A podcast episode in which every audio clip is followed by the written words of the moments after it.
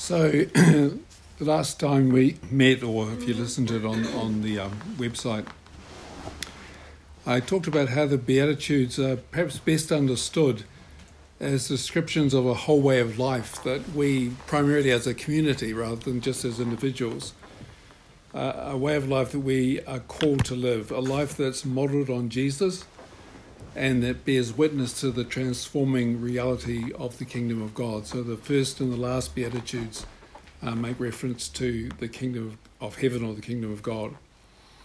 And I suggest that the, that the Beatitudes kind of function or should function in a twofold way for us uh, as followers of Jesus. One, as a source of comfort and reassurance that God's kingdom will eventually triumph that evil will eventually be vanquished, that sorrow and suffering will eventually end. We've got it on the lips of Jesus to, to guarantee that hope. So, a source of comfort, but on the other hand, also a source of discomfort because they summon us to a way of life uh, that comprises of actions that correspond with these qualities and these virtues that the, that the parables um, highlight. Remember, one German scholar talked about them as declarations of war on poverty, hunger, violence, misery, and injustice. So they're also a source of discomfort. So that implies that the Beatitudes are sort of radical demands for radical followers. But they've become so familiar to most of us that they've lost much of that original bite. So there's one New Testament scholar who uh, wrote a piece around the, the teaching of Jesus. He made this comment. He said, The most dangerous passages in the Bible are the familiar ones because you don't really listen to them. The sharp stone of God's word, smoothed down by the river of time, no longer cuts. Instead of being challenged by hard thoughts or hard choices, we lean back and savour pretty words. No passage in the Gospels is more exposed to this familiarity, that contentment, than the Beatitudes in Matthew's Gospel. Nine Beatitudes, nine spiritual bonbons. No sooner is blessed are the poor intoned than eyes become glassy or moist, the heart is strangely warmed, and no one notices that Jesus, the revolutionary, is heaving a verbal grenade into our garden. So I hope what I can do for the next few minutes is is try and realize what a grenade these these blessings are. You know, how how how how radical and how uh, disconcerting they really are. If we how explosive they are, if we can sort of put ourselves back and, and try and capture just a bit of what uh, of what it was that Jesus was, was trying to highlight. So the first beatitude, blessed are the poor in spirit, for theirs is the kingdom of heaven, uh, seems to function as a kind of a summary of all the other beatitudes. It's a kind of, in a sense, you could say that this text is all about this particular statement, and all the other beatitudes sort of unpack the meaning of what this notion of being poor in spirit is. They define and they describe what's entailed in being poor in spirit. So it involves being merciful it involves being meek. It involves being mournful. It involves being persecuted, and so on. So the other Beatitudes got unpacked the, the, this, this statement about uh, this quality that Jesus is esteeming. And they also unpack what this blessing, there's the, uh, is the kingdom of heaven, actually means. So to possess the kingdom of heaven is to be comforted, to inherit the earth, to be satisfied, to see God, and so on. So this kind of, you know, this this is the thought, if you like, that all the rest of the Beatitudes kind of um, uh, cascade from and, and try and, and try and add meaning to. So you may have noticed that in Luke's version of the Beatitudes, in Luke's version, in many ways, these are more radical because he he pairs them together with a set of woes about the, the opposite. so they really are quite discomforting. But in Luke's version of this beatitude at the beginning, he says, Blessed are you poor, for yours is the kingdom of heaven or the kingdom of God. Whereas Matthew has, Blessed are the poor in spirit. So at first glance, it appears in Matthew's version that that Matthew is kind of spiritualizing or interiorizing uh, this this poverty. So Luke's external poverty becomes Matthew's spiritual poverty, which is far less disturbing to us. You know, it's far more um, easy to cope with this idea of being spiritually poor than actually being materially poor. But appearances, I think, in this case are quite misleading because when you look at each of these expressions in the context of the gospel in which they occur, it's clear that both phrases really are referring to the same the same group or the same kind of, of, of experience. So the poor or the poor in spirit, I think, refer to those who face an external situation of need and vulnerability, you know, external pressure, uh, an inability to guarantee their own security because of poverty or oppression or prejudice or whatever it is.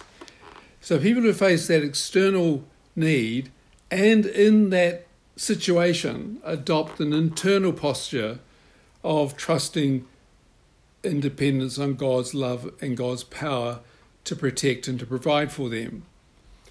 So Luke highlights the external need, the, the, the desperate vulnerability that these people are in, and Matthew highlights the inner response to that exterior need of, of turning in, in dependence uh, on God. But I think both dimensions are assumed in, in both versions.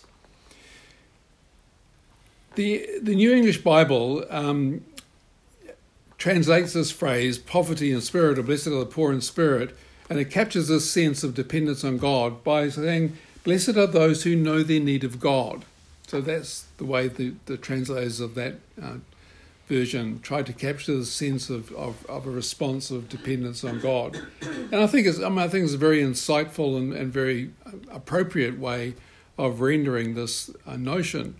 The one thing it misses, I think, though, is the sense of, of desperation uh, that I, I think is implied in the, in the uh, original beatitude. So, poverty of spirit is more than a kind of settled piety on the part of the spiritually sincere Rather, it's a response of chosen dependence on God, which doesn't come easy to most of us, choosing dependence on God in full face of the extremity of need and vulnerability that, that the person is facing. So it's that sense of, you know, things are really bad. I'm really at risk. I'm really vulnerable. And in that context, I choose to trust in God for protection and poverty. That's poverty of spirit. We think about it, poverty of spirit, it's not just being spiritual. I mean, it's being, you know, that sense of poverty, that sense of real, of real reaching to the very uh, depth of your experience of vulnerability. But why are they blessed? Why does Jesus bless those who experience that sense of dependence on God in face of need. Because, as the psalm in our, our liturgy points out, because God never ignores the cries of the desperate. God never ignores the pleas for, for help. Instead, Jesus says, God gives them the kingdom. He intervenes to help. But I think just two qualifications to make about this, though, because uh, these things can be so easily, I think, spun the wrong way. It's not the extreme need itself. It's not the poverty or the oppression or the sickness or the violence or the bereavement that is the blessing. That's not, not why you're blessed. Some of those things can be the result of evil. It's not the experience of need itself that is a blessing but that can become an occasion for blessing insofar as it drives us in desperation to God because we know that God never ignores the cries of the desperate. So it's not the need. You're not blessed because you know you're being tortured somewhere. You're blessed because in that experience of need and you turn to, to God, God God is there. God never ignores the cries of the poor. I think the second thing to say about this is that God's response uh, is that the it is the fact of God's response uh, to the needy more than its immediate sort of tangible benefits that is the primary source of, of blessing. It's not so much what God does as the fact that God listens, that God is there, that God is present. God's response may not be, maybe usually isn't, I don't know, but it may not be to deliver the needy from their need or, or the suffering from their suffering uh, or the persecuted from the persecution, not to deliver them materially, but the very fact that God comes alongside and shows support to and shares companionship with the needy in that situation is itself the blessing. That confers on the needy. And again, if you can put yourself back into the sort of our first century worldview, when, over the summer I read this huge, big, fat book about the impact of Christianity on Western culture. And so many of the things that we take for granted as being sort of things that any developed person accepts as true um, wasn't always the case. I mean, a lot of that's the, the, the gospel seeping into our into our culture. And put yourself back into the first century world and the and the you know the, the rule of, of Rome. Um, it's people to, to, to be assured that the poor, the oppressed, the persecuted, the marginalized are the ones that God gives his attention to is a sign of incredible dignity to these people when they lived in a society and in a culture in a value system that would have told them that, that, that they didn't matter, they didn't count, that they were trash.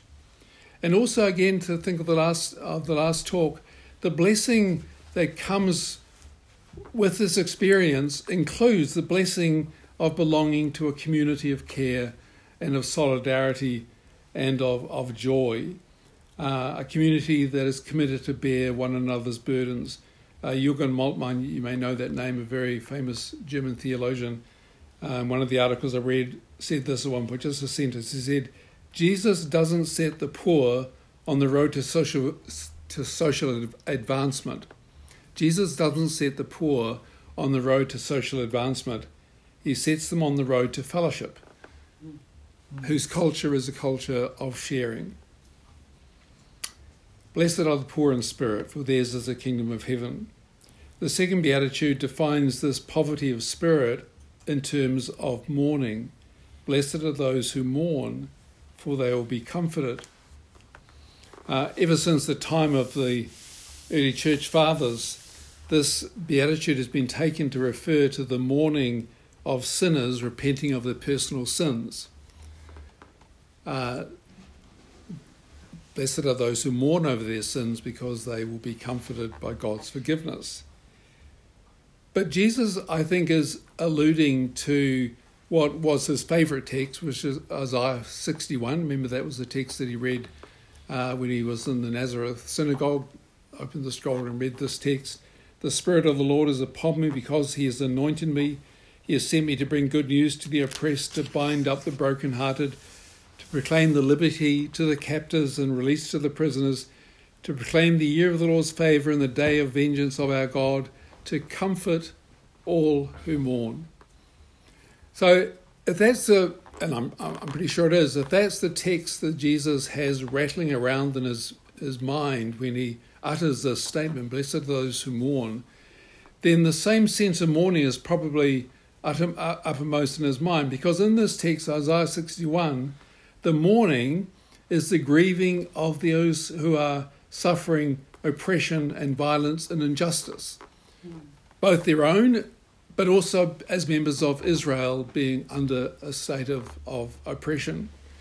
And I think the same thought is probably here uh, on, in Jesus' mind, the mourning in the Beatitude describes a sense of grieving over the whole sorry state of God's world, a sense of grieving over a world where evil triumphs, where cruelty and greed mar creation, where sickness and death stalk as they do today, uh, astonishingly, through the pandemic where wicked people do unspeakable things to the weak and helpless.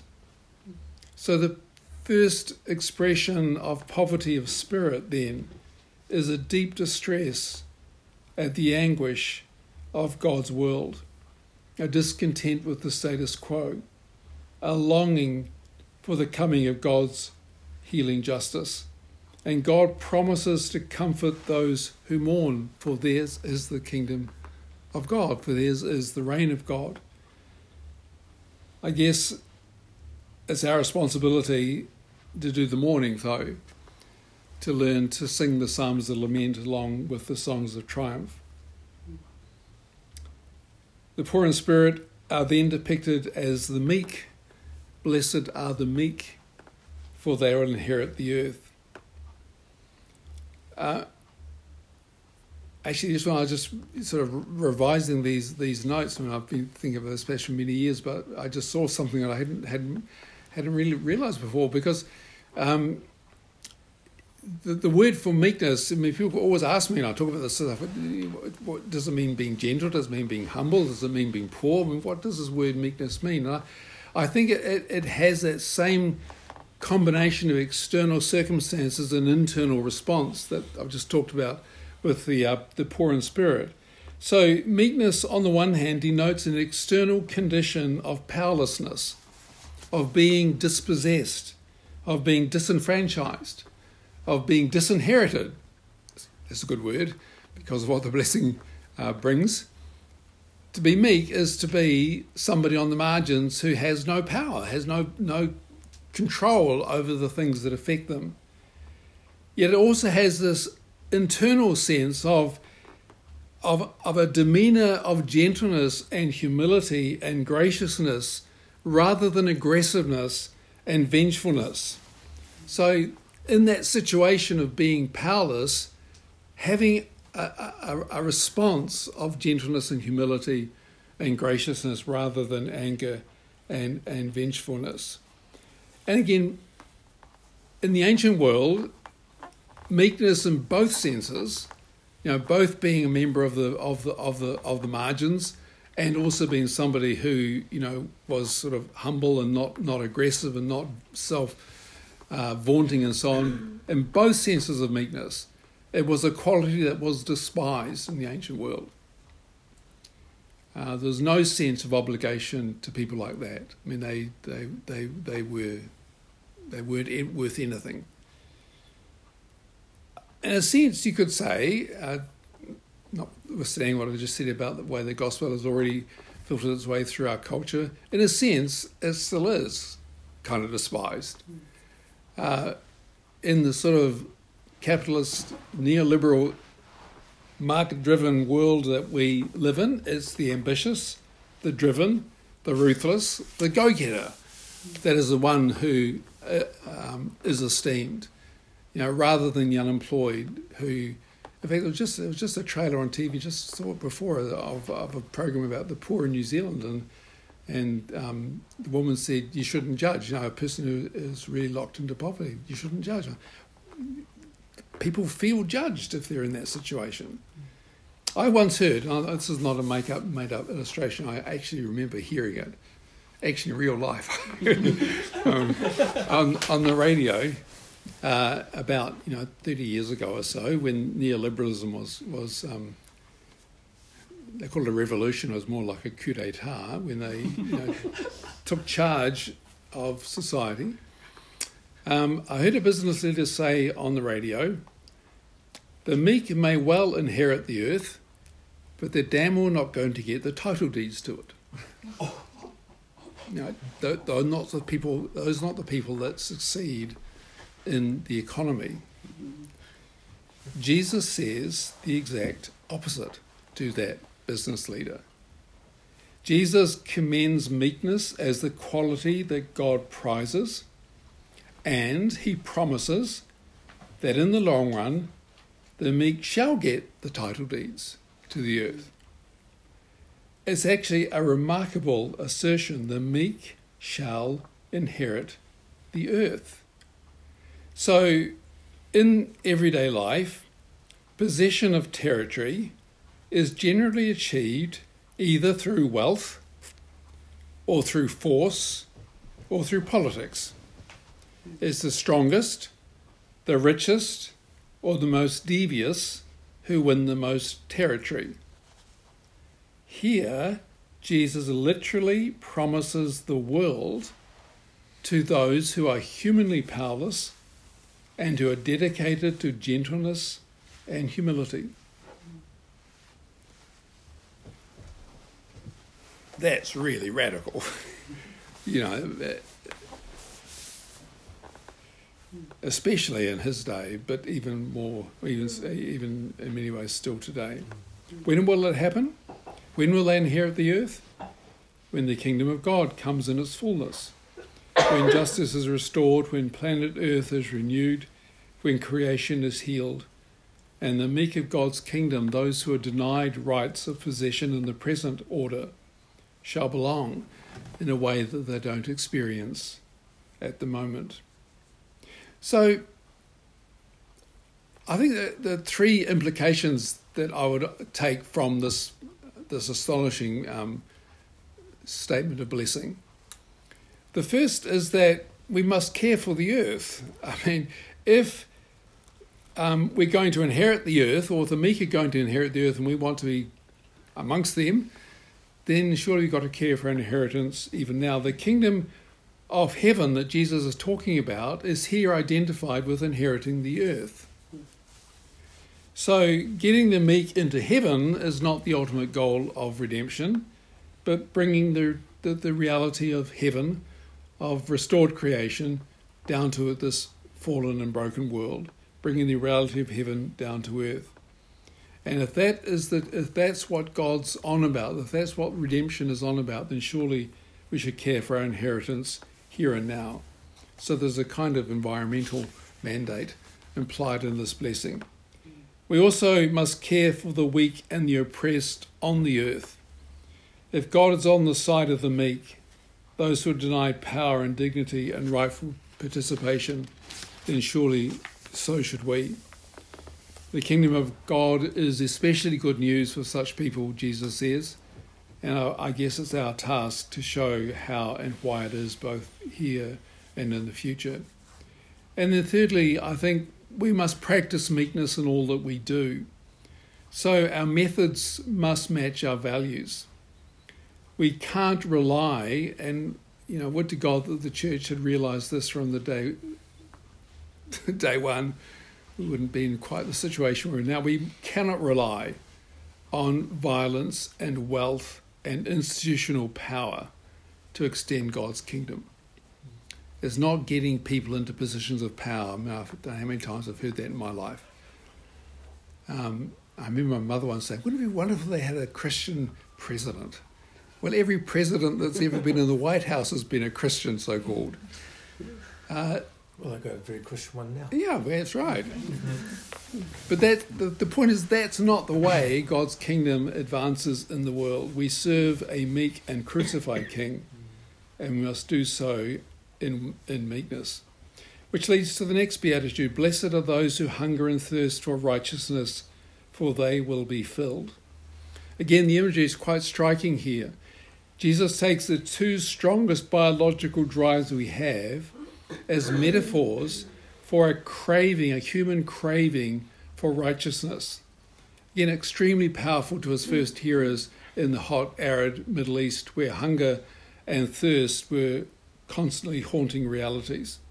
So, using this metaphor shows that Jesus is not talking about a nodding assent or a mental agreement with the demands of righteousness, but a passionate, energetic commitment to see righteousness done, a longing so intense that it drives us to action, just as hunger compels us to eat and thirst compels us to drink so, hungering and thirsting for righteousness compels us to work for the thing that we are hungry and thirsty for, for, for righteousness.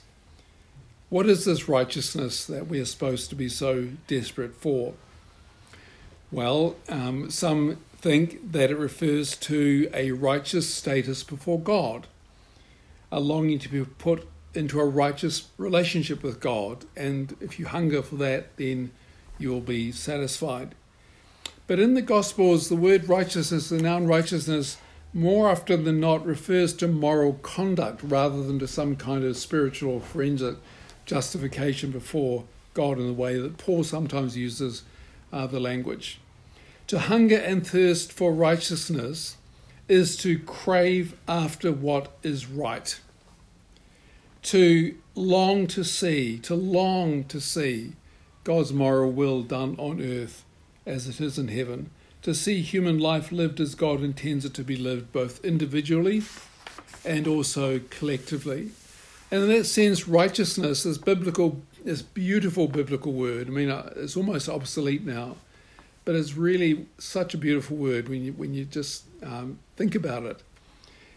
The concept of righteousness, the biblical concept of righteousness, includes justice. What we mean by justice, because we use the word justice to refer to collective righteousness, to social righteousness.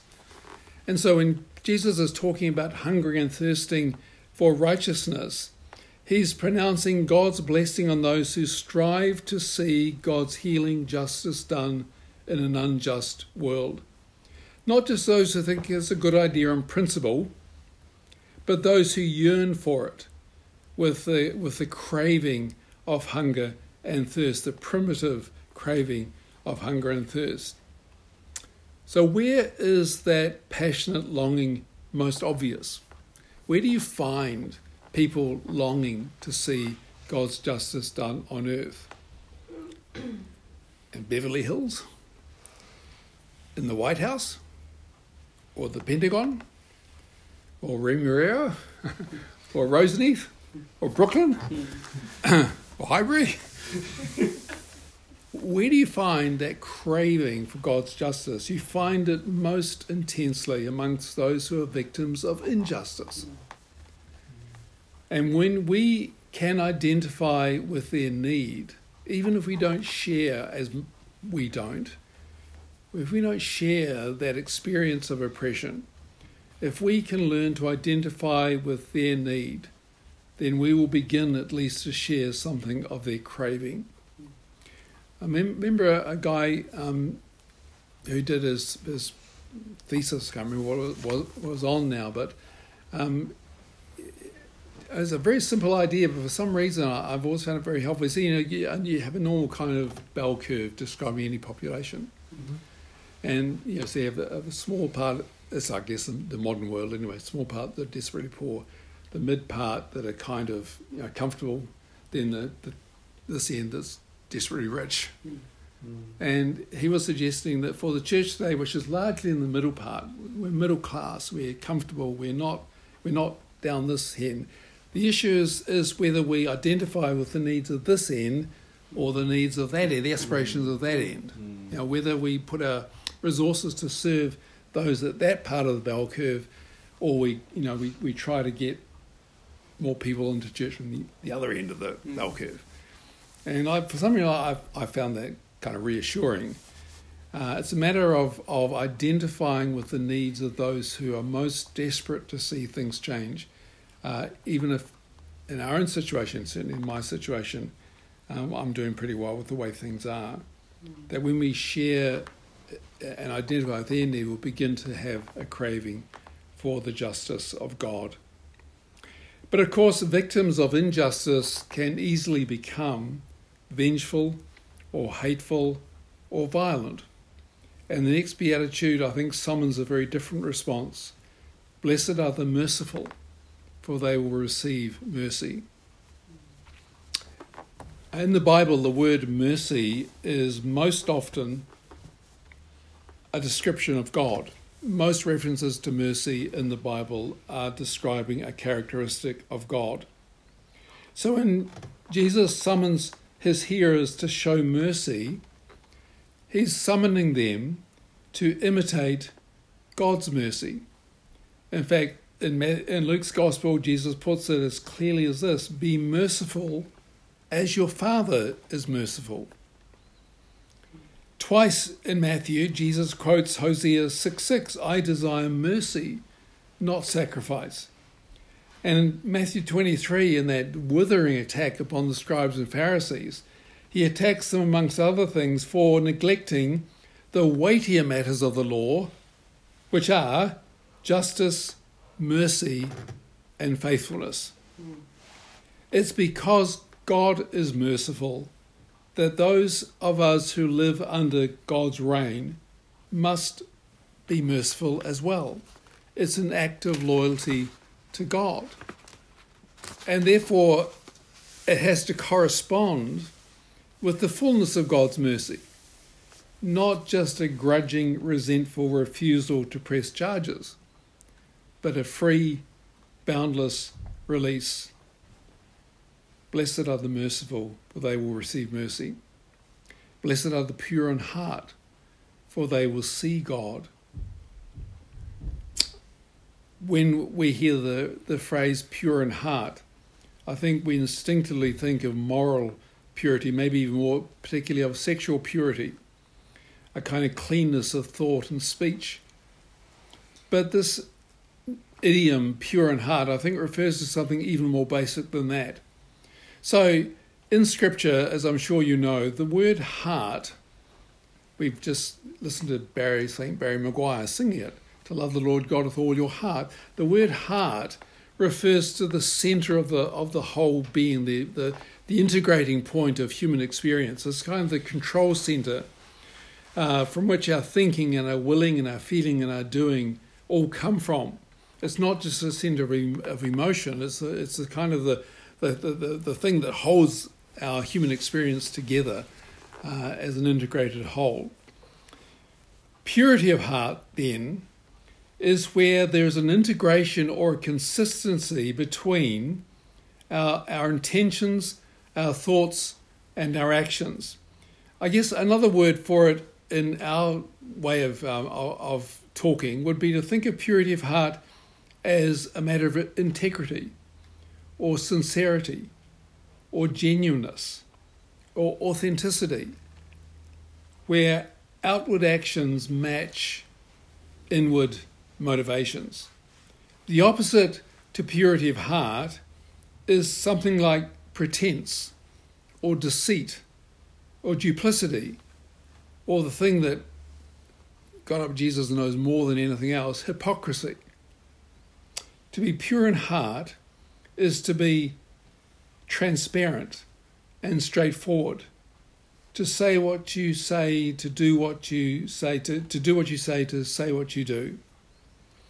And so it's not surprising that such people are comfortable in, in the presence of God.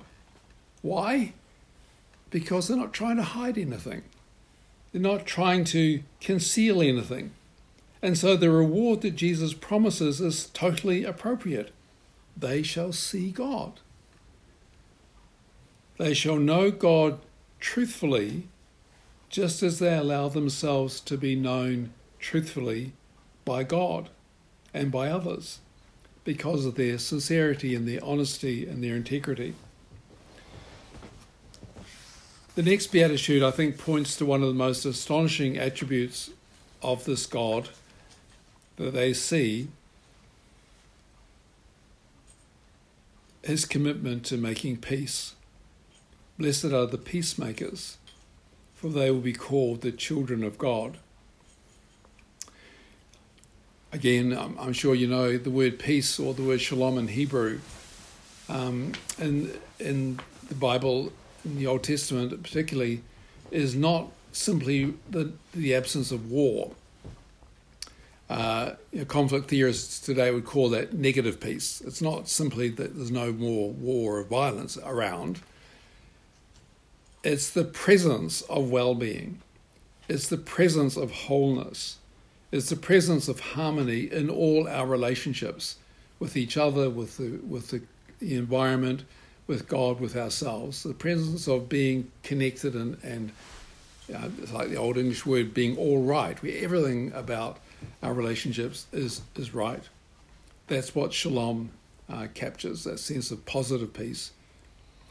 Of course, the entry of sin has shattered the given, uh, the, the, the, the shalom that God gave in creation. But ever since that happened, the God of peace, Paul uses that uh, epithet for God in Romans 16, the God of peace, has been actively working to restore peace to this broken, distorted, violent creation. And Jesus is the ultimate instrument for God's peacemaking in creation. At the birth of Jesus, the angels sang, Glory to God in the highest heaven, on earth, peace amongst those whom he favours. Zechariah picked up this little infant in his arms and he blessed God for sending the one who has been sent to guide our feet into the way of peace. In his public ministry, Jesus demonstrated and showed, to use his language, the things that make for peace. And through his death and resurrection, he brought peace with God to estranged humanity. And he brought peace between hostile people groups. So in Ephesians 2, Paul speaks of how Jesus died to create in himself one new humanity in place of two, thus making peace, and might reconcile both groups to God in one body, thus putting to death hostility. So the ministry of Jesus is all about peacemaking. Therefore, in praising peacemakers, Jesus is blessing those who participate in his own great work of peacemaking. And again, note the action emphasis of this uh, beatitude. We're not called to be peace lovers, you know, those who avoid conflict at all costs. Most of us are peace lovers. We're called to be peacemakers, those who confront conflict and, and work for reconciliation. And we could add a term that's become really quite popular the notion of being peace builders, because that refers to the creation of the sort of systems and structures that enable positive peace to, to exist. You know, the economic systems and so on that enable peace to flourish. Those who are committed to peacemaking and to peace building shall be called the children of God. So, the idea of being a child of God means to be like God as an ideal child is one who aspires to be like his or her parents. And it implies to be intimate with God, just as a child knows its parents. So, intimacy with God here doesn't only come from the spiritual disciplines, it comes from peacemaking. Because in doing that, in being present uh, as a source of peace in a situation of violence, is to experience the presence of God. And I guess, you know, in a restorative justice realm, I mean, I've seen that so many times that I've come to believe that God is always anonymous, anonymously present when we work to bring peace. But peacemaking is costly. And so the last beatitude, a, double banger, um, pronounces blessing on those who are persecuted. Blessed are those who are persecuted for righteousness' sake, for theirs is the kingdom of heaven. Blessed are you when people revile you and persecute you and utter all kinds of evil against you falsely on my account. Rejoice and be glad, for your reward is great in heaven, for in the same way they persecuted the prophets who went before you.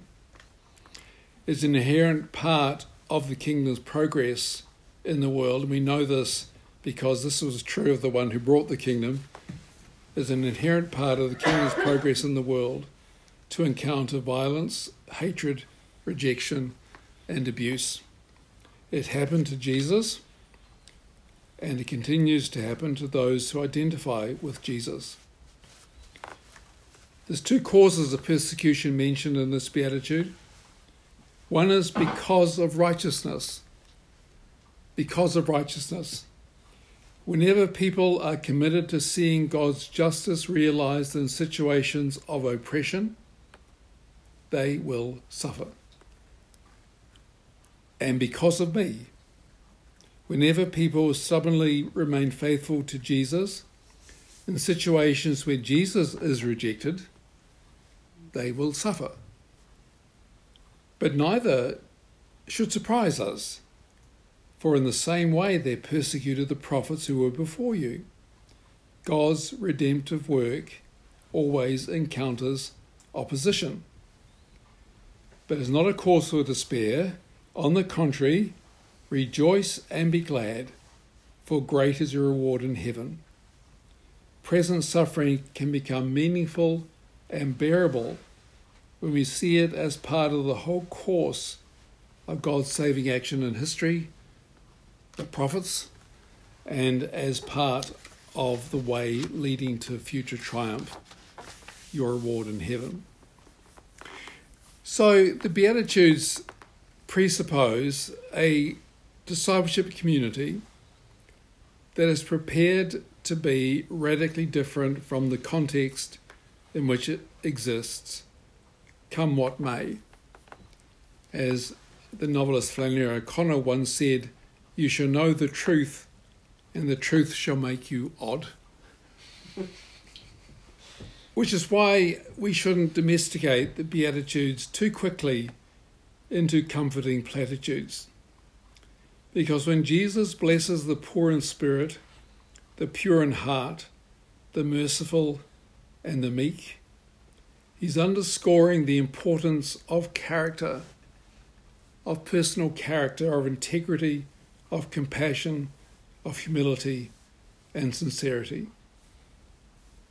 When he blesses those who grieve over the world's pain, who hunger and thirst for God's justice, who strive to make peace, he blows apart any narrow, narrow restriction of the gospel to merely spiritual matters. When he blesses those who are persecuted for the sake of God's justice, he reminds us that serving the kingdom is no Sunday school picnic. So we need God to give us the courage to be different, uh, the strength to suffer, and the discipline to invest ourselves in God's work of renewing and changing the world through the work of Christ.